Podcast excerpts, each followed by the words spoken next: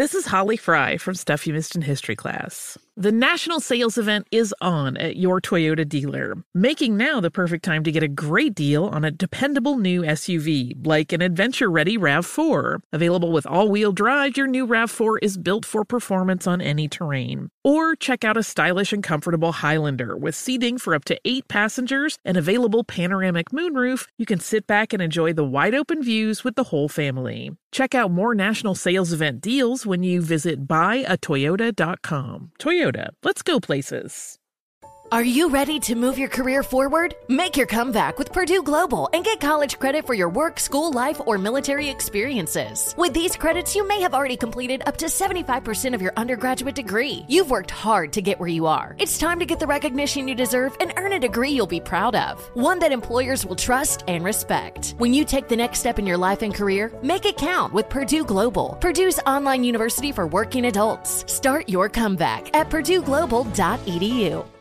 The following ad is sponsored by Pets Best Insurance Services. Pets come into our lives in many ways shelters, breeders, or unexpected encounters. But no matter how you found your pet, they become our perfect match. Unfortunately, finding the right pet insurance plan can be hard. That's where Pets Best comes in. With a little information about you and your pet, Pets Best will recommend a plan that meets your needs and budget. Visit petsbest.com to learn more today. Your perfect pet deserves the perfect coverage. Petsbest.com. My name is Alex, and I am terrified of going broke again. I know we'll be alright. I know we'll be alright. I know we'll be alright forever. Yeah, I know we'll be alright. I know we'll be alright. I know we'll be alright forever. Let's see, let's go all the way back. I think it starts back when I was even a, a kid. Before I knew kind of how money worked, my father was a very and still is a very incredible real estate agent. I, I, literally he could sell me my own shirt back to me now as an adult. He was an incredible real estate agent. And so growing up, you know, him receiving awards and being so well known for doing it, um, that obviously also came with being very fortunate to to have massive birthday parties and Christmases and and all these amazing things. Because in 2008, when the market crashed, my father, you know, did his absolute best and I think did an incredible job at staying afloat and not letting it affect our family. And a lot of people had a lot of really really major setbacks and um, and were super affected by the market crash in 2008 including our family. And so uh, that kind of led long story short to when we moved to Los Angeles for my for my music career, we all lived in a one bedroom apartment and budgeting was a massive thing. And there were, you know, as soon as I started making money, I started directly giving that money straight back to help support my family because I knew the sacrifices that my family made, there was no money amount that could ever repay that. So I was just going to continuously give back and give back and give back uh, until I turned 18 and I realized that the money that I had made until that point had kind of taken a pause, which I'll know. I, I can say that term now, uh, having lived on a few more years. But once the money took a pause and I realized that just because you've made money, you know, doesn't mean you will continue to make that same amount of money at that same rate, uh, I, in essence, kind of became broke again. Like I can't, like as an adult, an 18 year old kid, you know, having already signed a publishing deal, had already gone on tours, having already, you know, worked with different brands. Uh, and this was all before I guess to paint the picture, this was all before uh, my YouTube channel and my social media was really, really popping off. We're talking about like I had 20,000 followers instead of 2 million followers on Instagram. So even the money that I had made was not substantial, but whatever it was, it was now gone. And so I think for those, that year and a half, those two years where money was real, real tight, it sucked a lot. And I think we can all agree that when you do not have money, like the type of not having money, like I was looking at my bank account and getting meals paid for by friends and sleeping on couches. And every time I would buy food, it was making sure I had enough for it. And again, that's not where the fear came from. The fear started once I started making money again, I guess, is to now kind of jump forward that I started loving where I was going or where I was so much so that I created a massive fear of ever going back to that point. Uh, and I think that that's impacted my life in ways that I don't even recognize. You know, when I go to purchase something, every single time I always make sure, okay, is this an, can I purchase this? Can I afford this? Is this going to be the thing that sets me back? Being broke is less of the fear. The fear is more of like having to go back. Uh, there's this lyric from from a Jon Bellion song that I've I don't think I've related to a lyric more. And that lyric is I spent 4000 on the Mart McFlies, which are a very expensive Nike shoe. And then the next line is but I'm so petrified of going broke. And it's kind of this back and forth of, I relate to that line so much so because I was literally on eBay just now trying to outbid for a Christian Dior crossbody bag that fortunately I got outbid for because I, if I would have gotten it, I immediately would have been like, can I afford this? Is this okay? Is this bad? Um, so literally that fear has hit me even to today. But that got me thinking, how common is this fear of being broke? Where does this fear come from? And once you recognize that you have it, how can you conquer that fear? Yo, what's up? It's Alex Aiono, and welcome back to my podcast, Let's Get Into It, where we really talk about everything under the sun. And today we're talking about the fear of going broke. So I'm very, very happy. I have two amazing guests. One is an, a very, very long time friend. I trust him with my life. His name is Ron Starr. He is a financial advisor. We're going to be with him in just a minute but he's got some fire for us. One is a brand new friend, and we're going to speak to this brand new friend right now. Dr. Brad Klontz. He is a founder of the Financial Psychology Institute and an associate professor of practice in financial psychology at Creighton University Heider College of Business. I can't believe that I read that without messing up or stumbling on my words. He is a managing principal of Your Mental Wealth Advisors, a fellow of the American Psychological Association, and a former president of the Hawaii Psychological Association as well. He's worked with major organizations like JP Morgan, Chase, and H&R Block. There's literally two more paragraphs of a bio on this man, but I am going to let him speak for himself. Dr. Brad Klontz, how are you, sir? I'm doing great. It's a real pleasure to be here with you, meeting you, um, and I'm really excited to talk about this topic. Obviously, I, I, hope you're excited to talk about this topic because I feel like I might be the prime candidate to be coming in to speak with you about my fears. Yeah, you know, your story is very compelling, and and a lot of the research we've done has been on what we call money scripts, and these are these beliefs we have about money. And so I'm always curious about the belief that underlines the fear and for many people, and you tell me if this fits for you, Alex, but for many people, it's this fear, this belief that there won't be enough money, um, which leads to this anxiety, this sense of um, scarcity, frankly. Like the scarcity, it, it's not entirely a mindset as much as it is an automatic thought that pops in. And um, what we know about that belief, and we've done a lot of studies on that particular belief pattern, is it very often links to some history of financial trauma. And sometimes this is trauma um, actually, when you started your telling your story about, you know, your father was doing great with money, um, things were great. I immediately thought, okay, so maybe the trauma came from your grandfather or great grandfather. I was already going up the chain because very often this stuff gets passed down through the family systems. And then you told me about 2008, and that was a major traumatic experience for many, many people. And actually, studies were done back then. Massive trauma across the globe, massive trauma in the lives of people in the United States this fear of loss. And what's so interesting about trauma is your brain decides that I'm going to do everything in my power to never let that happen again. And and this is that lizard brain that keeps you up at night, that wakes you up, that you know you click a button and oh no, all these second thoughts come and and flood you. And it's your brain saying, I'm never going to let this happen again. I'm going to do whatever it takes to not let this happen again. That's what happens when we get traumatized. Our brain looks for ways to make sure we survive. Hmm. Okay, so you talk a lot about money disorders, and I have some statistics here. Even um, millennials are the most uh, most likely to be pessimistic of any age group about the future of the economy. Um, like you're saying, you'd spoken on that traumatic experiences, those disorders. Can you explain a little bit more on eh, what exactly a money disorder is? So, a money disorder is, is sort of an umbrella term we use to describe a self defeating financial behavior. And so there's many, many ways that people defeat themselves. You, you just mentioned um, what happens to a lot of people who don't really have the mindset associated with how to manage wealth, and all of a sudden they get a bunch of money. And then, of course, they the, these terrible stories of um, celebrities and lottery winners who then just blow through all their money. And essentially, what happens is they become so anxious about having the money. So we all have this financial comfort zone, which is an incredible concept where we're, we're pretty okay at that level. So we know we, it's almost like a culture. We know what people wear, we know what they do, we know what restaurants they go to, um, we know what kind of cars they drive. We feel comfortable, and everyone has this le- layer of comfort. Once you get put outside of that, it creates all sorts of stress. Even if we think that it's going to make us happier and better, right? We might actually want to have more money. But what happens is we're thrust into another world. It's almost like being an immigrant to a new country. You don't know the customs, you don't know the culture, you don't know who to ask for help and it becomes extremely disorienting for many people. Mm, okay, and and and in terms of money disorders, are there different types of disorders? Do some or are there over are there the opposite of me where it's like they actually have zero fear, therefore how many disorders are we talking about when it comes to to money? Yeah, there's there's about about 10 of them that have been identified.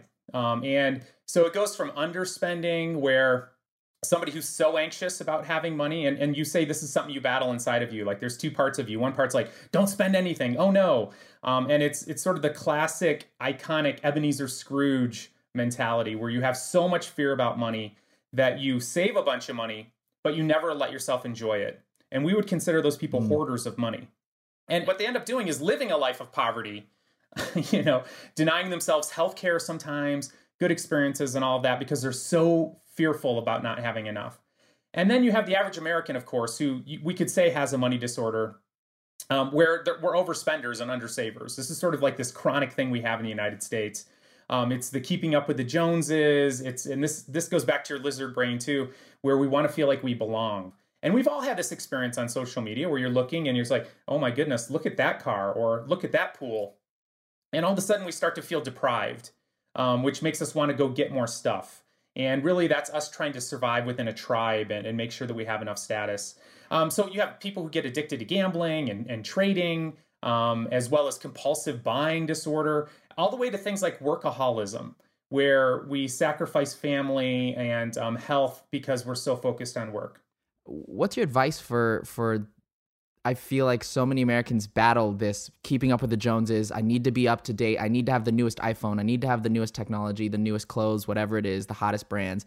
But then also these emotions of like living like I'm broke, saving for my future, recognizing that right now America's giving money away to just kind of patch holes in this boat. You know, how do we balance that for a young American? I think a, a big part of it is just being aware of what's happening to you inside your head and being aware that we're extremely vulnerable to this. So it, goes back to sort of like think about caveman um, days where we we really are very much focused on our status within the tribe because if you're not paying attention to where you're stacking up, you're you're going to end up dying or getting kicked out of the tribe. I mean, it's a matter of life or death for that part of the brain. And so we, there's been tons of studies done on this too. Our happiness is, has much less to do with how much money we actually have and the stuff we actually have and it's actually entirely based on how we compare ourselves to other people. It's called relative deprivation. And so when we see people who have a bunch of stuff we don't have, it creates a sense of deprivation within us. And then we don't feel like things are right. And then we have a more of a consumer mindset, like we want to get stuff so that we feel better about ourselves. And I think it's really important to just point this out that this is deeply rooted in the psychology of all of us because it's really easy to feel ashamed about this and to like you know, kick yourself because you overspent and then feel really bad about it and beat yourself up. But just understanding that this is a natural impulse we all have. And it's something that you have to be conscious of or you're going to just overspend. And that's what, again, when I say the average American has a money disorder, it's the average American tends to be an overspender and not save money for the future. So to save money for the future, why is that so hard? That goes against all of our wiring too. Um, that is a brand new concept. And let's go back to that caveman day. You couldn't like hoard a bunch of stuff you know, people would be really upset with you. You know, they would see you have all this stuff and you're not sharing it. And so we have this natural inhibition to save also because um, we're wired to consume it now. So think about food. Back then, we couldn't save food, so it's eat as much as you can. I mean, this is why we have trouble maintaining our weight. Your your brain is saying eat as much as you can, as often as you can, and not only that, but the fattiest, most sugary stuff. This is what we need to do to survive. So what's so interesting is that the, the survival instincts that we all have that got us to where we are as a species are the exact things that are biting us in the butt right now when it comes to money and food and other things. Well, yeah, I feel like on top of that, like you said, it's like we're doing both. Like I feel like we're trying to consume and eat and all of that, but then we're also trying to save, and it's just like this back and forth. At least that's where I am. Like I, I literally, I'm trying to save up so that I can buy the original painting of my album artwork. But then I'm, I'm on eBay trying to buy this this Christian Dior crossbody bag, and after I lose the auction, I'm mad about it, and then I then that kind of clarity comes where I'm like, dude, if you would have bought that, you would have been, you know, that thousand dollars that it would have cost would now go against this money that you've been trying to save. It's really weird because you you said it multiple times that it's most Americans have this money disorder. Why then is it so hard for us to stop making bad decisions? It's it's you know, you described what happened in your brain. That is exactly what happened. So, essentially, our amygdala, which is our, our, emotional part of the brain, it gets all excited or it gets all fearful um, about either wanting something, wanting to run with the herd, or, or afraid of, of scarcity that's coming. And when we become emotionally charged like that, we become rationally challenged.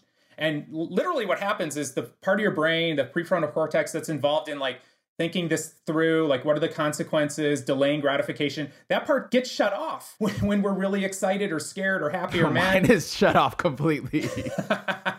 and then what happens is when you calm down, it comes back online. And that's when you're like, oh my goodness, I can't believe I did that. Or I'm so glad I didn't do that. Well, I think we've clearly identified the problem with my with my fear of being broke. So then, I, honestly, I'm feeling like I'm not alone in this. I feel like, you know, the more that we've talked, the more I'm like, okay, cool. Maybe this isn't like a weird, irrational fear.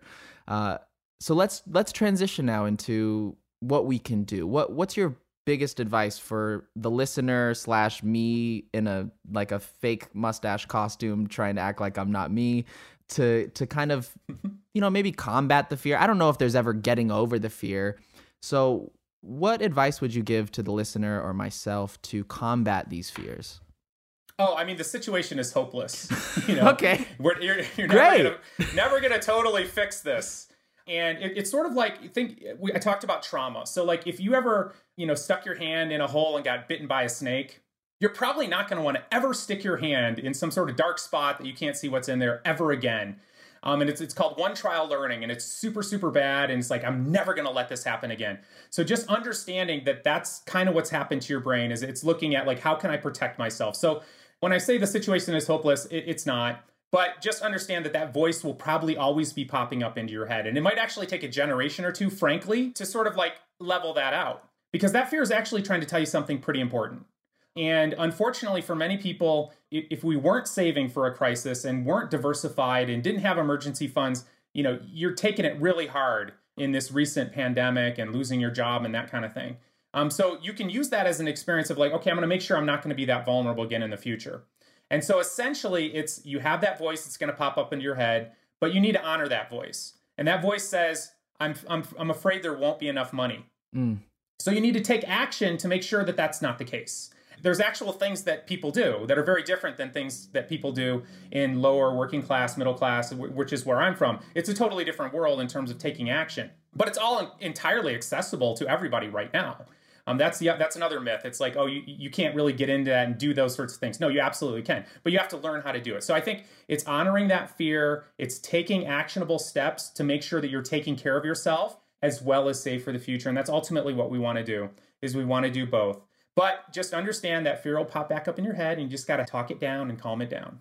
I do have one question because you also said something else that I love, uh, which was passing on this fear to your children.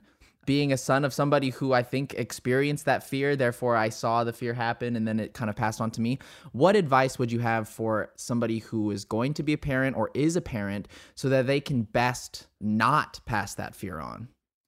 Yeah, that's such an important question because when I said generations, I mean, these fears get passed down for generations. And what's so interesting is people living right now have no clue what the story was quite often. All they know is they have this intense fear about not having enough. And, and turns out it traces back to three generations ago when people were in abject poverty and everyone's incredibly scared of ever going back there again. And so it's it's actually sort of energy that's being put out too, not just teaching, not just saying, oh no, it's it's watching what parents are doing, picking up on their fears around money or their fights around money or the arguments that they hear. And so the best thing you can do for for kids in terms of not passing this down is getting your own head straight around it. and, and being comfortable within your own relationship with money. Because ultimately, that's really what's going to matter. It's not really going to matter what you say. I mean, what you say is secondary to how you're feeling and, and the relationship you're basically modeling for kids. Global financial institutions like the International Monetary Fund have been warning that COVID 19 could trigger a massive global economic slowdown comparable only to the Great Depression. You kind of touched on this a little bit, but what is your advice for those? There's there's a there's a big lack of money and and lots of jobs are being lost and and a lot of things are being halted during a time like this. What's your advice for the listener out there that's going through a very very harsh reality right now? Man, Alex, that that is such an important thing to consider. And you know, I, I, like the metaphor that we're all in this rocky ocean, we're all in this storm together, but we are in very different boats. You know, some people are in a big yacht riding it out; it's a little bit bumpy. Other people are really are having to bail constantly just to stay afloat, and, and there's a big threat. And so the threat is very real, the pain is very real, and I and I say all this before I, I tell you what I think we should all do. but there's a mindset that is is so critically important and they've done a bunch of research on this in terms of trauma. So people have been through the worst possible things that you could ever experience in life. Many of those people on the other side of it are stronger, they're happier, they have better connections with the people they love, they have a better spiritual connection. It's called post traumatic growth. I think everyone should get it. um, it's it's fabulous. And one of the ways you do that, though, is you have to think about your thinking. And so this mantra, there's a mantra I have that I say to myself 10 times a day. I, I encourage other people to say it too. And it's this where's the opportunity? Guess what? Kids aren't in school. Um, you know, sometimes I feel like, quote, I'm stuck at home with the kids. Um, and hopefully they won't listen to this. Um, but, you know, where's the opportunity in that? And, and I'll tell you, I am taking advantage of the opportunity. So I can tell you this right now I'm a better father than I've ever been in the last few months. I'm a better husband than I've ever been. I, I don't know if my wife will verify that, um, but I've been putting more effort. I've been putting more effort into my relationship with her. Like here we are. You know, we could look at this like we could fight with each other about this because there's tons of stuff to fight over and be stressed about, or we can face this together and, and create a narrative. It's like, hey, look, baby, you know what? Look how strong we are. We were able to get through this together you know? And i know people who wow. have lost their jobs who who finally are spending time putting that side hustle together taking online courses. Actually before this call i was taking an online course. I'm like i got a little bit extra time. I want to learn more. So where is the opportunity? I think is, is one of the best mindsets to have. Mm, i love that and you guys heard it here first if you didn't listen go back and listen to the two and a half minute intro that i gave on this man Dr. Klontz is the guy that you should listen to when it comes to getting your mind right for uh, where the world is at right now. Dr. Klontz, can I just call you Brad? Do I have to, or do I have to call you? Yeah. Is that okay? I'm sorry. Yeah. I, I got. Yeah. I was. My mom calls me Dr. Klontz, but you can call me Brad. well, Brad, thank you so much. Your insight, not only into my life, but into the concept of being afraid of being broke and and and that fear. Um, I'm definitely going to keep a lot of that. We're going to take a quick break. When we come back, I'm going to be speaking to one of my very, very long time friends who is very well aware of my fear of being broke. We'll be right back. Tired of spills and stains on your sofa? Wash away your worries with Anabei. Anabei, the only sofa that's machine washable inside and out, where designer quality meets budget friendly prices. That's right, sofas from only $639. Anabei brings you a no-risk experience with pet-friendly, stain-resistant, and changeable slipcovers made with performance fabric, cloud-like comfort with high-resilience foam, and hypoallergenic featherless down that needs no fluffing. Their steel frame ensures longevity, and you can rearrange the modular pieces anytime. And here's the cherry on top, up to 60% off site-wide. It's backed by a 30 day satisfaction guarantee, so if you're not absolutely in love, send it back for a full refund. No return shipping or restocking fees. Every penny back.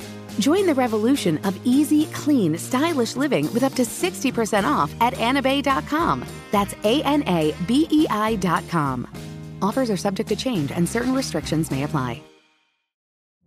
Witness the dawning of a new era in automotive luxury with a reveal unlike any other as Infiniti presents a new chapter in luxury, the premiere of the all new 2025 Infiniti QX80. Join us March 20th live from the edge at Hudson Yards in New York City, featuring an unforgettable performance by Grammy and Academy Award winning singer, songwriter, and composer, Jon Batiste. The all new Infiniti QX80 is unlike any luxury SUV you've ever seen. Smart enough to anticipate your needs, even before you do. Every line, curve, and detail was thoughtfully crafted so everything for every passenger feels just right. Don't miss it. Mark your calendars and be the first to see it March 20th at 7 p.m. Eastern, only on iHeartRadio's YouTube channel. Save the date at new-QX80.com. 2025 QX80 coming this summer. Okay, quick math. The less your business spends on operations, on multiple systems, on delivering your product or service, the more margin you have and the more money you keep. Obvious. But with higher expenses on materials, employees, distribution, and borrowing, everything costs more. So to reduce costs and headaches, smart businesses are graduating to NetSuite by Oracle. NetSuite is the number one cloud financial system, bringing accounting, financial management, inventory, HR into one platform with one source of truth. With NetSuite, you reduce IT costs because NetSuite lives in the cloud with no hardware required, accessed from anywhere. You cut the cost of maintaining multiple systems because you've got one unified business management suite. And you're improving efficiency by bringing all your major business processes into one platform, slashing manual tasks and errors. Over 37,000 companies have already made the move. So do the math. See how you'll profit with NetSuite. Now through April 15th, NetSuite is offering a one-of-a-kind flexible financing program. Head to netsuite.com slash stereo right now. netsuite.com slash stereo. netsuite.com slash stereo. Tired of spills and stains on your sofa? Wash away your worries with Anabei. Anabei, the only sofa that's machine washable inside and out, where designer quality meets budget friendly prices. That's right, sofas from only $639. Anabei brings you a no risk experience with pet friendly, stain resistant, and changeable slipcovers made with performance fabric, cloud like comfort with high resilience foam, and hypoallergenic featherless down that needs no fluffing. Their steel frame ensures longevity, and you can rearrange the modular pieces anytime. And here's the cherry on top up to 60% off site wide. It's backed by a 30 day satisfaction guarantee, so if you're not absolutely in love, send it back for a full refund. No return shipping or restocking fees. Every penny back. Join the revolution of easy, clean, stylish living with up to 60% off at anabei.com. That's A N A B E I.com. Offers are subject to change and certain restrictions may apply. Witness the dawning of a new era in automotive luxury with a reveal unlike any other as Infiniti presents a new chapter in luxury, the premiere of the all new 2025 Infiniti QX80. Join us March 20th live from the edge at Hudson Yards in New York City, featuring an unforgettable performance by Grammy and Academy Award winning singer, songwriter, and composer, Jon Batiste. The all new Infiniti QX80 is unlike any luxury SUV you've ever seen. Smart enough to anticipate your needs, even before you do. Every line, curve, and detail was thoughtfully crafted so everything for every passenger feels just right. Don't miss it. Mark your calendars and be the first to see it March 20th at 7 p.m. Eastern, only on iHeartRadio's YouTube channel. Save the date at new-QX80.com. 2025 QX80 coming this summer. Okay, quick math. The less your business spends on operations, on multiple systems, on delivering your product or service, the more margin you have and the more money you keep. Obvious. But with higher expenses on materials, employees, distribution, and borrowing, everything costs more. So to reduce costs and headaches, smart businesses are graduating to NetSuite by Oracle. NetSuite is the number one cloud financial system, bringing accounting, financial management, inventory, HR into one platform with one source of truth. With NetSuite, you reduce IT costs because NetSuite lives in the cloud with no hardware required, accessed from anywhere. You cut the cost of maintaining multiple systems because you've got one unified business management suite. And you're improving efficiency by bringing all your major business processes into one platform, slashing manual tasks and errors. Over 37,000 companies have already made the move. So do the math. See how you'll profit with NetSuite. Now through April 15th, NetSuite is offering a one-of-a-kind flexible financing program. Head to netsuite.com slash stereo right now. netsuite.com slash stereo. netsuite.com slash stereo. All right, welcome back. We are talking about my fear of being broke. I don't know how iHeartRadio got me to be just so open about all of the things I'm afraid of, but we're here, so we're having a great time. Uh, we just had an amazing conversation with Brad Klontz, Dr. Brad Klontz, um, which was awesome. Uh, and now I'm going to talk to one of my really, really good friends. If there's anybody on earth that can understand or at least speak on behalf of my fear of being broke. It is one of my very, very good friends who is right here on the podcast. I've known him for eight years, nine years. Um, you were 15. Jeez, Louise.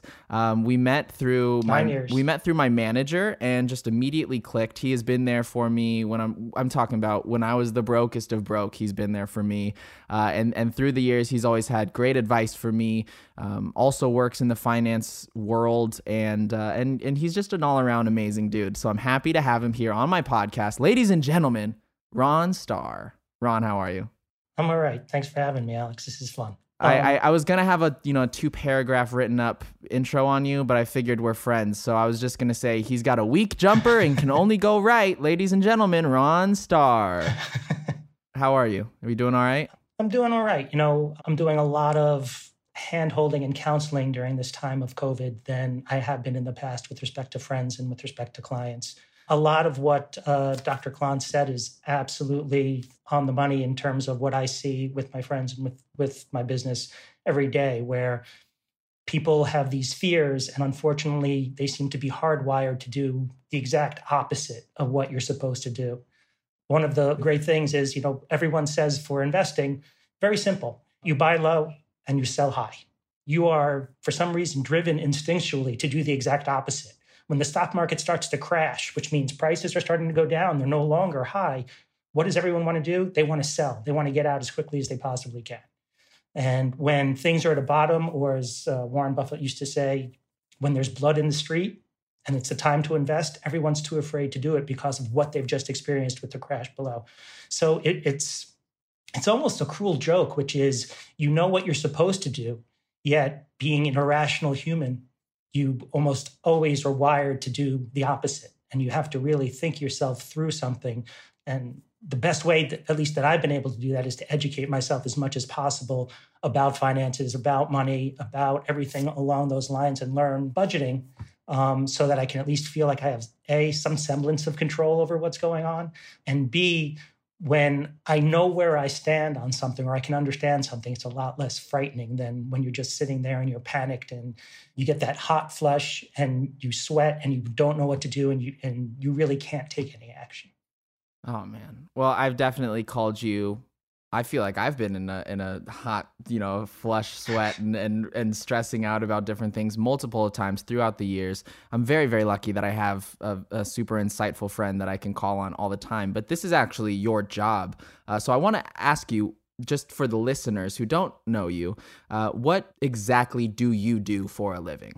On the East Coast, I'm referred to, my business is referred to as a multifamily office. On the West Coast, referred to as a business manager. And what we essentially do is help people plan for the future with respect to finances, get them set up, teach them with respect to investments, goals, how to save, when they can spend, when they shouldn't. And counselor is too strong a word, but be there to advise them if they've got something large or small coming up. If someone wants to buy a house, if someone wants to buy a car, if someone wants to buy a watch, and talking them through it and you know all we can do is advise. We can't tell someone what they what they have to do with their money or what they must not do with their money. We can try to get them to listen to us and the longer we speak with them and the more logically we speak with them the the more successful we are.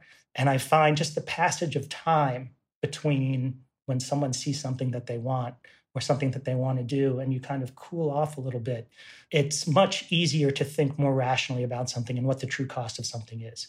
I also uh, like to scare people because part of what I do is tax um, and tax compliance. So one of the one of the things I like to do is say, "All right, you're getting paid hundred thousand dollars. How much money do you have?" And they'll say, "Well, I have hundred thousand dollars." And I'll say, "No, you don't have hundred thousand dollars. Even if you don't have any expenses, you have fifty because Uncle Sam and where I live, New York State, or where you are, California, are going to take a very nice chunk of that money from you." So people are in the mindset of thinking, I just made $100,000. I'm trying to get them into the mindset of thinking, no, you just netted $50,000. How are we going to work your spending around it so that you are still saving for a nest egg, but you're not living in a hovel, which was another one of my favorite stories. There was a woman who worked at the IRS many, many years ago who made no more than $30,000 a year. She died with a $3 million estate, but she lived in a hovel and bought nothing.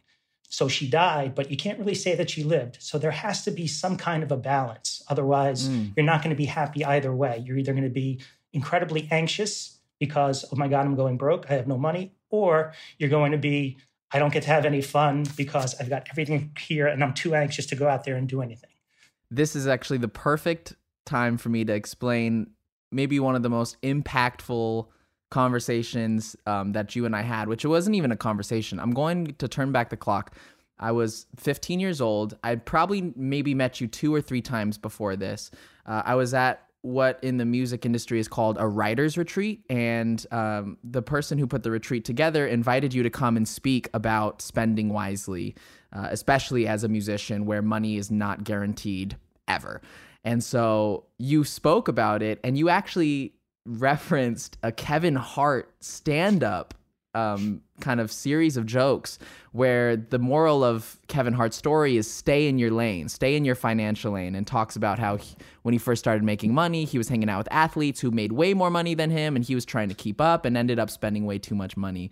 But I, I do actually want you to touch on that because you had been mentioning this before this balance of how do you find your financial lane? That you're supposed to stay in? How do you figure out? You know, I've called you multiple times with this exact thing saying, okay, hey, I just got a check that says this much and I really want to buy this. Can I do this? And then sometimes you've said yes. Most of the time you've said no. And sometimes I've listened. Most of the time I haven't. But that is just the reality of life.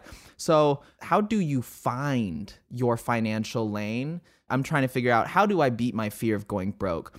And and also in my mind i'm saying well if i find out how much i'm supposed to spend then even if the fear comes i can know that i'm still in that window of what i'm supposed to spend. So that being said how do you find your financial lane?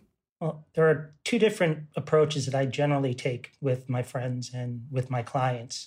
Um, and it depends on their personality there's one which is you just basically set forth a discipline where, you where you have to make assumptions. Assumptions are almost always wrong, but you still have to make them because you need some kind of a tool. So you'll say, all right, if you want to retire, and I know you're only 24, but you still think about retirement at this time. Um, oh, during this during this crisis, more than mo- more than most probably. Um, but you say, okay, if you want to have a certain living uh, style, you want to be at a certain level, how much money are you going to need for that? And what you do is take those assumptions and work into a little model where you're saying, okay, let's assume this is how much money you're making. This is how much you're going to be paying in tax.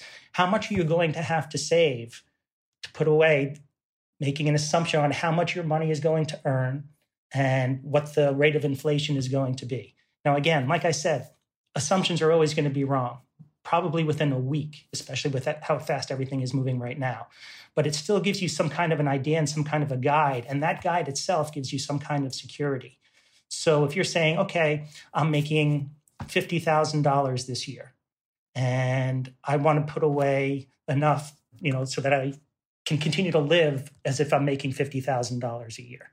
We would say of every dollar you earn, you're going to put X percent away for savings, period so that you'll know what you have for discretionary income and then you can do the math about whether or not you can buy something. And if you're going to buy something now some people put together budgets. In, my experience i've never seen anyone actually stick to a budget or stick to the categories.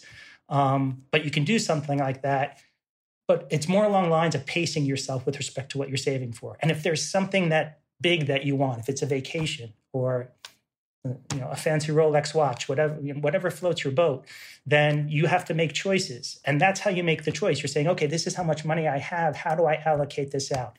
And you're doing it each time you're making a choice on the, on spending because you're looking at something. Okay, if I get that, that leaves me with X dollars left. What you know can I get by on that, and how do you know, how can I divvy that up among everything else I need to buy? So they're it, they're they're very similar in terms of where they get you. They're just different mindsets. Where one is you don't have to think about it at all. It's like okay, I'm putting this money away for my retirement. I'm not going to touch it. And the other thing I do to help people try to, to find their lane is, like I said before, I, I try to scare them during the the retreat that you were at.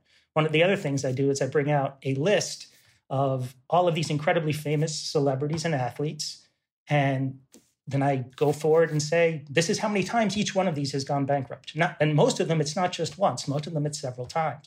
So no matter how much you earn is not necessarily the question. What I found is everyone has the capacity to outspend what they earn no matter what. Um, whether it's making bad bets, bad investments, or just buying things that they don't really need that immediately start to lose their value. Um, I, I'm not a car guy. People love to buy cars. The minute you drive your car, the value of that car depreciates immensely. Or if you're buying something at an auction or from a dealer, you're buying it at the price that you can get it at, but you're not buying it at the price that you can sell it to someone else for. Allen Iverson made $130 million from contracts. He probably made another $100 million from endorsements, and he blew through it because he was buying cars, because he was buying houses, because he was buying all these other things there. So if you want to buy something for an experience, make sure you enjoy the experience. If you want to buy something because you love it and it gives you pleasure, do that. But if you want to buy something with the idea that you can always just sell it, that's just a bad strategy that usually gets people into a lot of trouble. Especially in our country, the odds are always stacked against you, and they make it so much easier for you to buy something and to spend money than to save money. And unfortunately, there are people, really smart people Dr. Klontz, who are on the other side of the equation, where he's saying, look, you want sugary, you want sweet. That's why we eat, and that's that's a problem. Well, that's why they have the candy and the chips right by the register as you're checking out from the supermarket, because these people know what the weaknesses are. And as a result of that, they take advantage of that. You know, credit cards with pictures on them, shiny, fancy rewards, do this, do that again, the, the, odds are stacked against you. People are trying to get you to spend as much as you possibly can. You're wired to spend and for that instant gratification rather than saving later. The best thing you could do is kind of you take a breath, you think something through, you try not to act impulsively, and the logic can sometimes bring you down. And all of these tools together, the budgeting, the automatic savings, all of these things, that's kind of how you, you're able to find your financial lane and try to get some comfort what Brad was saying is true, which is, yeah, you can have someone who earns 10, 20, 50 million dollars a year and works all the time, has three kids and never sees them. Now, is that a success? Financially, that's a success, but how do you define success? If you define success with happiness, then happiness is an individual and personal goal or test that you need to figure out for, for yourself. So if if you think owning a yacht is going to make you happy, I'm going to tell you you're probably wrong, but I can't tell you you're 100% wrong.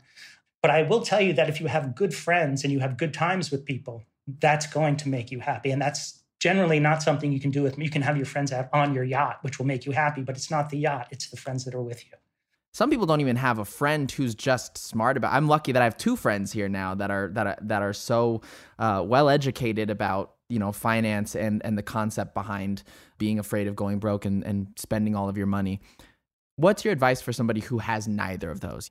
You need to be careful about it but there are actually quite a few good books out there that touch on these things and give good advice. Not the books that say invest like this and in six weeks you'll be able to retire. Stay away from those but the ones there was one that i read fairly recently, which was Stupid Mistakes Smart People Make with Their Money. And when you read it, a lot of it's common sense, but it's common sense that common sense is probably the, the biggest misnomer in the world. It tends to be anything but common. Seeing it in a book means A, you're not alone, and B, enough people are interested in the subject that someone wrote a book and it got published. And if you're careful and you get the right ones and you take those lessons to heart, that, that's the best place you can learn. So be careful because the appearance of wealth doesn't always reflect the actual wealth. And the appearance of wealth or success usually comes before the actual monetary success. I mean, you see that in the music industry probably more than anywhere else, where you're you, you suddenly have a viral hit on YouTube and everyone says, My God, you must be making so much money. And it's like, well, considering the music industry is geared to pay me as slowly as possible and to try to make sure that everyone gets a little piece of my money before it actually comes to me, no, I'm not set yet. That part of the reason why I like the books is you can kind of do research on an author and see where they're coming from, what they've done, what their background is. I'm not going to mention a specific book called The Art of the Deal, which I would really tell you to avoid at all costs. Um, but there, there are there there are a lot of of good things out there that are not that hard to read, that are not that technical, and are actually interesting. Or maybe they're interesting to me because I'm weird, but they're they're very interesting. I mean, I think they're interesting as long as uh, if if they're saving money and they're and they're helping fight these fears, then uh, then I think they're in a good place. But Ron, thank you so much. More than anything, I'm just I, I like shouting people out out even if it wasn't going to be on the podcast. Thank you for being my friend, and thank you for being such a good friend in the times. Um, we are going to be right back, and we're going to be talking with both Brad and Ron. We kind of have spoiled the ending that they're we're never going to beat this fear. It's going to be with us forever but we're going to talk about ways that we can best combat it. We'll be right back. Tired of spills and stains on your sofa? Wash away your worries with anabei anabei the only sofa that's machine washable inside and out where designer quality meets budget friendly prices. That's right sofas from only $639 Anabei brings you a no-risk experience with pet-friendly, stain-resistant, and changeable slipcovers made with performance fabric, cloud-like comfort with high-resilience foam, and hypoallergenic featherless down that needs no fluffing. Their steel frame ensures longevity, and you can rearrange the modular pieces anytime. And here's the cherry on top, up to 60% off site-wide. It's backed by a 30-day satisfaction guarantee, so if you're not absolutely in love, send it back for a full refund. No return shipping or restocking fees. Every penny back. Join the revolution of easy, clean, stylish living with up to 60% off at anabei.com. That's A-N-A-B-E-I dot com. Offers are subject to change and certain restrictions may apply. Witness the dawning of a new era in automotive luxury with a reveal unlike any other as Infiniti presents a new chapter in luxury, the premiere of the all new 2025 Infiniti QX80. Join us March 20th live from the edge at Hudson Yards in New York City, featuring an unforgettable performance by Grammy and Academy Award winning singer, songwriter, and composer, Jon Batiste. The all new Infiniti QX80 is unlike any luxury SUV you've ever seen. Smart enough to anticipate your needs even before you do. Every line, curve, and detail was thoughtfully crafted so everything for every passenger feels just right. Don't miss it. Mark your calendars and be the first to see it March 20th at 7 p.m. Eastern, only on iHeartRadio's YouTube channel. Save the date at new-QX80.com. 2025 QX80 coming this summer. Okay, quick math. The less your business spends on operations, on multiple systems, on delivering your product or service, the more margin you have and the more money you keep. Obvious. But with higher expenses on materials, employees, distribution, and borrowing, everything costs more. So to reduce costs and headaches, smart businesses are graduating to NetSuite by Oracle. NetSuite is the number one cloud financial system, bringing accounting, financial management, inventory, HR into one platform with one source of truth. With NetSuite, you reduce IT costs because NetSuite lives in the cloud with no hardware required, accessed from anywhere. You cut the cost of maintaining multiple systems because you've got one unified business management suite. And you're improving efficiency by bringing all your major business processes into one platform, slashing manual tasks and errors. Over 37,000 companies have already made the move. So do the math. See how you'll profit with NetSuite. Now through April 15th, NetSuite is offering a one-of-a-kind flexible financing program. Head to netsuite.com slash stereo right now. netsuite.com slash stereo. netsuite.com slash stereo. Tired of spills and stains on your sofa? Wash away your worries with Anabei. Anabei, the only sofa that's machine washable inside and out, where designer quality meets budget friendly prices. That's right, sofas from only $639. Anabei brings you a no-risk experience with pet-friendly, stain-resistant, and changeable slipcovers made with performance fabric, cloud-like comfort with high-resilience foam, and hypoallergenic featherless down that needs no fluffing. Their steel frame ensures longevity, and you can rearrange the modular pieces anytime. And here's the cherry on top, up to 60% off site-wide. It's backed by a 30-day satisfaction guarantee, so if you're not absolutely in love, send it back for a full refund. No return shipping or restocking fees. Every penny back. Join the revolution of easy, clean, stylish living with up to 60% off at anabei.com. That's A-N-A-B-E-I dot com. Offers are subject to change and certain restrictions may apply. Witness the dawning of a new era in automotive luxury with a reveal unlike any other as Infiniti presents a new chapter in luxury, the premiere of the all new 2025 Infiniti QX80. Join us March 20th live from the edge at Hudson Yards in New York City, featuring an unforgettable performance by Grammy and Academy Award winning singer, songwriter, and composer, Jon Batiste. The all new Infiniti QX80 is unlike any luxury SUV you've ever seen. Smart enough to anticipate your needs even before you do. Every line, curve, and detail was thoughtfully crafted so everything for every passenger feels just right. Don't miss it. Mark your calendars and be the first to see it March 20th at 7 p.m. Eastern, only on iHeartRadio's YouTube channel. Save the date at new-QX80.com. 2025 QX80 coming this summer. Okay, quick math. The less your business spends on operations, on multiple systems, on delivering your product or service, the more margin you have and the more money you keep. Obvious.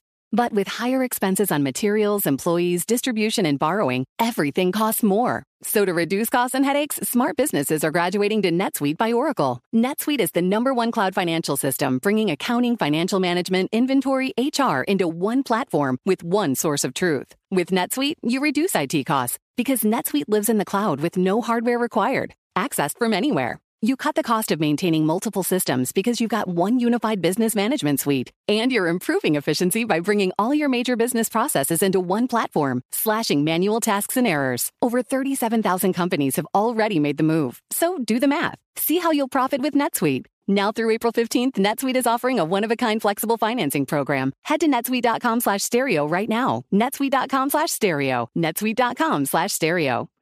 All right, we are back. We have been talking about the fear of going broke. Uh, in the first segment, I spoke with Brad, and he kind of talked to me about how to not be so afraid. And then I talked to one of my really, really good friends, Ron, who actually uses the fear as a way to help his clients as a business manager, you know, not go overboard and spend overboard, as he referenced so many professional athletes and actors and very, very wealthy human beings who have filed for bankruptcy multiple times and kind of found themselves right back where they feared they would ever start. Uh, so before we get into talking about how we can potentially combat the fear of being broke, uh, I have a segment on my show that I ask every single guest this one question. And that one question is What have you been doing this week uh, to improve your own life? Uh, I'll go first while you guys think. I've been baking. And um, Ron, you know, because I send you weird, this is going to sound weird, but I send you shirtless selfies pretty often to show you the progress in my fitness journey. Brad, if you'd like to, you can give me your phone number. I'll send you them as well. Uh, I've been on a fitness journey, and you'd think that baking is something that would kind of go against it, but I've realized that to adhere better to my fitness goals, I need to have like a little bit of treat. I started baking way more. Like I'm baking muffins, we're baking cookies, I'm baking.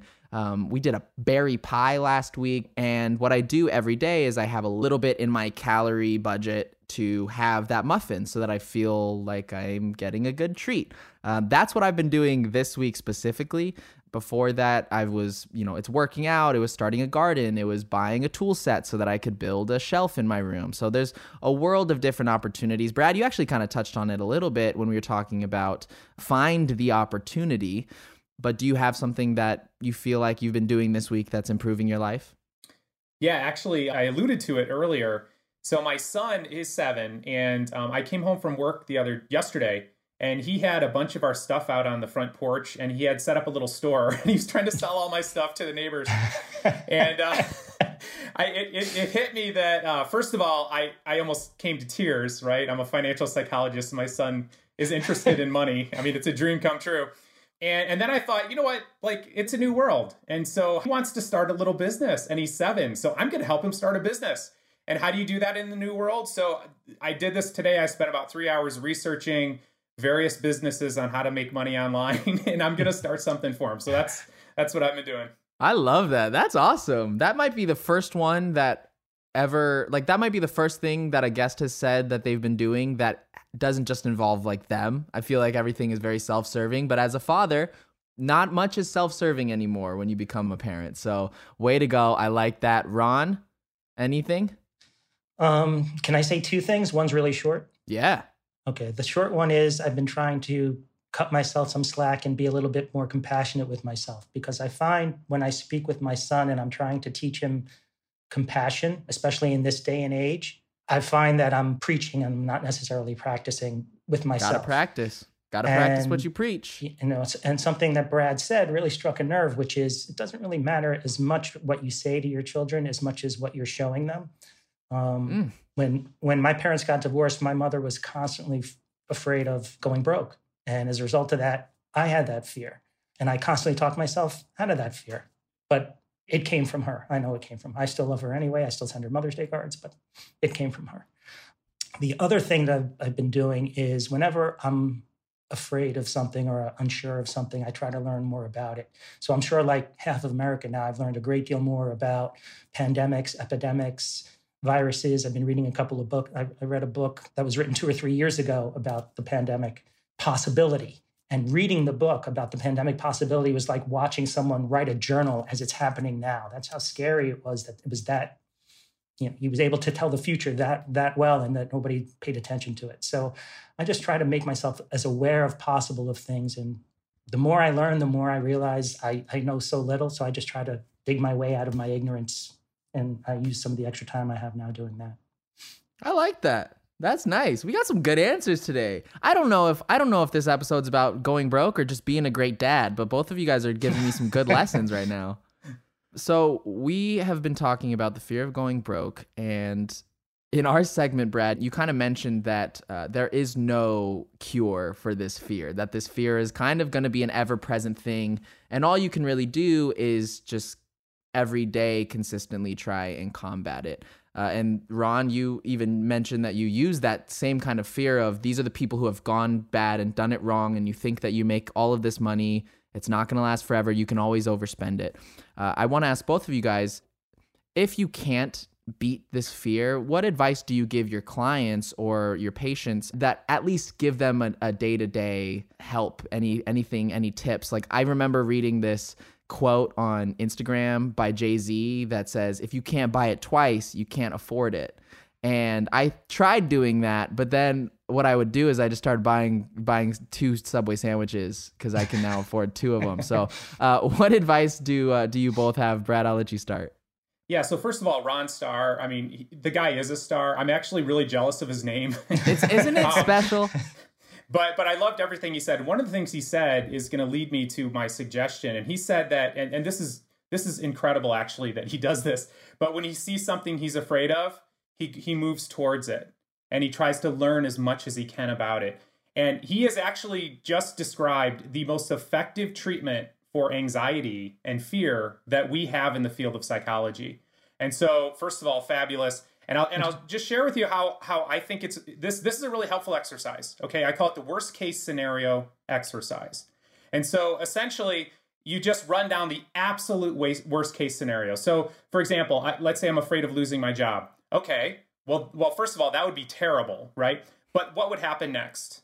Well, then I'll, I mean, I guess I'd lose my house. Okay, that would be awful. But what would happen next?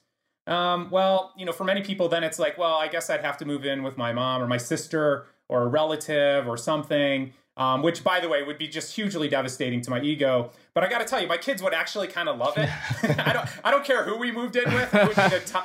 It's it a party all the time. Exactly. It would be a party all the time for them. And the problem is around our anxiety is our brain has an it's an on-off switch. It's like everything's fine or oh no, I'm going to die. Okay? That's the way it works. And uh, you know, chances are that this worst case scenario for you is not going to kill you. If you're in the United States, chances are you're not going to die from financial problems. However, your financial stress and anxiety around money, it can kill you. And there's been a lot of studies done on this. It's a huge mortality risk factor, like up there with diabetes, heart disease, cancer. That's how much that stress can impact us. And so just getting a handle on getting some perspective on, you know, how, how much do I really need to worry about here? Would I be okay if I lost it all? Like, certainly don't try to lose it all and, and make sure you're taking care of yourself. But at the end of the day, you know, um, the average millionaire has had three major financial catastrophes in their life. Three. The average non millionaire has had slightly less than one. And so the other way to look at this is like, hey, you know what? Bankruptcy, it's in vogue right now. Like all the cool kids are doing it. Um, and so so don't so don't let a failure like kill you essentially. It's it's just not that big a deal. And and you can rise from the ashes. And most people who are really successful have done exactly that. Hmm. Ron, do you have anything to add to that in terms of tips on uh, on on how you can kind of combat this? Because I have something that I actually think you told me that I want to finish with, but I want to let you give some tips first. I think Brad really put it very well, which is the keyword being perspective, which is what's the absolute worst case scenario? Because, you know, okay, we have a pandemic, everyone's out of work, and there are going to be riots in the streets. That one's just going to cause worry because there's not really a lot you can do about that. And apparently it can happen. But aside from that, is really get the perspective on it. You know, my wife, she'll call me in a panic over something. She'll be like, oh no, my literally this morning, my mother got into a little fender bender, someone else, and there's this and there's I'm like, okay, so how much was the damage? She's like, oh, it's probably gonna be a few hundred dollars. I'm like, okay. If the damage is gonna be a few hundred dollars and we have that money, please don't waste another another minute worrying about it because it's, it's it can be easily solved. So mm. instead of worrying about problems, kind of think about what a possible solution will be. Because again, when you're in that area of limbo or uncertainty, that's like the worst, most anxious place for me personally to be. So doing something about it at least gives you, whether it's a false sense of control or a real sense of control, makes you feel better. I think what you both said, a lot of the times we create the monsters that scare us the most, right? And so I think what I'm dissecting from both of your answers is that you know brad you said if you do have a fear don't don't build it up to be bigger than it is. Go actually go go into it. See what it is. See you know chase after that. And ron like you said sometimes it's it's not about how much money you actually have it's about you creating a monster out of all of the money that you don't have which leads me to my tip which is something i'm pretty sure you told me. I know mickey told me who's uh, shout outs to mickey. He's he's my i don't know if i don't even know how to explain mickey but he i live with him and he's kind of like my dad but like he's also like fourth in line to be my dad. Um so shout outs to mickey but one of his biggest things when i talk with him about money is well i'll just go and make some more. If i need if i need more i'll go and make some more. And instead of the mindset of like i'm gonna lose it all i'm gonna lose it all is that there is a world of opportunity just like brad's doing with his son. You just create opportunity. You look for this opportunity. And so i think that's my biggest takeaway for it. Uh, that's something that i've worked on a lot recently in terms of well what if i run out and i and i can't pay rent anymore then uh, my my mantra that I've tried to go after is well I will figure out a way to go and make some more money. And if it means I have to downsize a bit or I have to figure something else out or go and move back in with my parents so be it. But I think like you guys have both said you create these monsters that are scarier than the reality is. So those are those are those are kind of my takeaways. Because we are where we are right now and the world is very tight and money's very tight and like you said, we're all kind of on different ships uh, in this rocky sea at the moment, Brad. A lot of people have gotten stimulus checks $1,200, a little bit less, a little bit more. Some people are getting paid unemployment. What's your advice for, for utilizing that money? So I, I, would start by saying that understand that again, you're wired to do everything wrong with that bonus check or stimulus money. So just understanding this. By the way, there's been tons of studies done on this. We treat that type of money very differently than we do a salary. If you're blessed enough to have one, a lot of us will put that towards our goals and all this, and then we get this money coming over here from a stimulus check or something, and then we just blow it on crap that we later regret we do. So this is how we're wired. We're wired to do that with money that's unexpected. So just understanding that that is going to be your tendency. And then it comes down to your individual circumstances. Like normally I would say, hey, take that extra bonus, pay off debt if you happen to have it, or use it as an investment. Um, in this current environment, it might even be better though to just keep that in a savings account. If you don't have an emergency account, it's an opportunity to build one up just in case you hit hard times. Amazing. Ron? I think it really does depend on what your individual circumstances are. There were people out there because of the vast number of unemployment numbers, people needed that money to buy food, to pay a little bit of rent. So in those instances, yes, go go and spend that. For the other people that were still able to make ends meet in something like this, I would suggest keeping it liquid and, and keeping it handy. So if things continue along this trend and get better, great, you'll have an extra savings. And if things take a turn for the worse, if we get hit with a second wave, then you've got more of a safety net to uh, to ease your fears. Yeah, I mean, I guess it just depends on how much, you know, what what situation you're in, but I do agree that I have friends who are like, "Yo, the stimulus check just came in. Like, what's popping? like, what are we all getting? What are we all watching?" And so, uh, I don't know what the answer is, but I know what the answer isn't, and it's that. So, uh, if you're listening to this, um, you know, make the best out of what you have, and and just really do your best. But Ron, Brad, thank you guys so much for hopping on and and talking me through my own fear, which I'm now realizing is a fear in a lot of people's hearts and minds. Uh, thank you guys so much. I hope you're being safe and you guys are having a good time and being good dads, as you guys have mentioned. You are both being. And thank you so much for listening. This is the moment that we kind of we do some shameless promo. So Brad, if you want to promote anything, your social media, your companies, uh, uh, your address, so that I can come and figure out more reasons why I'm afraid of being broke, uh, give us some shout outs. You're gonna text me your. You said you would text. Oh yeah, I'll text your, you those um, shirtless pictures. Your ab shots or something. okay. So so all right. So you're not gonna believe this by looking at me, but I, I'm kind of into TikTok. Oh, And so I, I'm actually doing a lot of TikTok videos. Yes, yes, all, all related to financial education. I'm in a partnership program with TikTok right now. So that's what I would encourage people to check me out. Check me out on TikTok. And what is your me, TikTok you know, name? it's uh, Dr. Brad Klontz. Dr. Brad Klontz doing the Renegade, guys, doing the Renegade Challenge, just having a great time. I love that. Make sure you guys go and check out. I'm going to check out Dr. Klontz's uh, TikTok right after we finish recording this. Ron, you want to give a good Um, old shout out to TBG, big dog? We always feel that if your if your company's mentioned in the news or somewhere, that's usually bad. Um, so we try to stay out of that. I am going to pitch number one that um, one of my really good friends is doing some really exciting creative stuff on the music side of things, and that friend is the person who's hosting this podcast. So yay! Oh gosh, I was Um, like, "Are you really gonna come on my podcast and promote somebody else? That's not cool." and then I realized that you're making a joke about No, me, no, and now I you. feel bad for judging you. that's okay. Well, thank you, Ron. I appreciate you. I also want to ask Brad whether or not he's written a book or if he's planning on it, because if he is, A, I will, I'm going to read it, and B, I'm going to recommend it.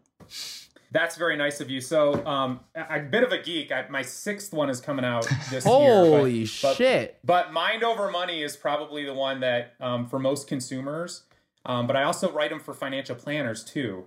So, Ron, for you, facilitating financial health would be the one. All right, so we're starting a Dr. Klontz book club. Uh, if you guys want to join in, we're starting with Mind Over Money, and then we're going to go into the uh, the financial planning books. Both of you, thank you so much. You know, you can always find me at Alex Aiono, A I O N O. Best part about having a unique last name. Uh, I love you. I hopefully will see you on the next episode, and I'll see you guys later.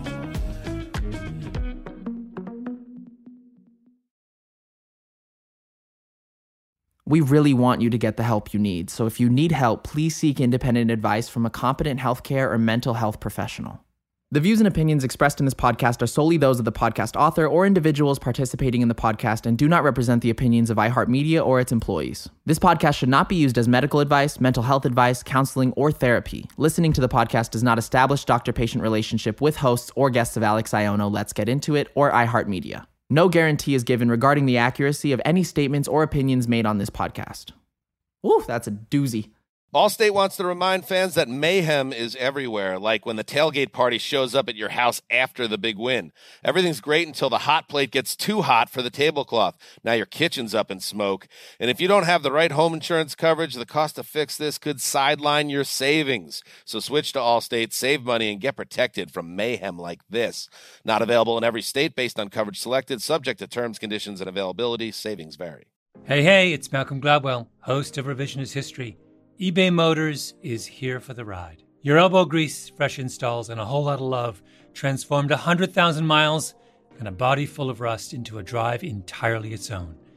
Brake kits, LED headlights, whatever you need, eBay Motors has it. And with eBay Guaranteed Fit, it's guaranteed to fit your ride the first time, every time, or your money back. Plus, at these prices, you're burning rubber, not cash. Keep your ride or die alive at ebaymotors.com. Eligible items only, exclusions apply. Infiniti presents a new chapter in luxury, the premiere of the all new 2025 Infiniti QX80, live March 20th from the edge at Hudson Yards in New York City, featuring a performance by Jon Batiste. The all new 2025 Infiniti QX80 is an SUV designed to help every passenger feel just right. Be the first to see it March 20th at 7 p.m. Eastern, only on iHeartRadio's YouTube channel. Save the date at new-QX80.com. Don't miss it. 2025 QX80 coming this summer.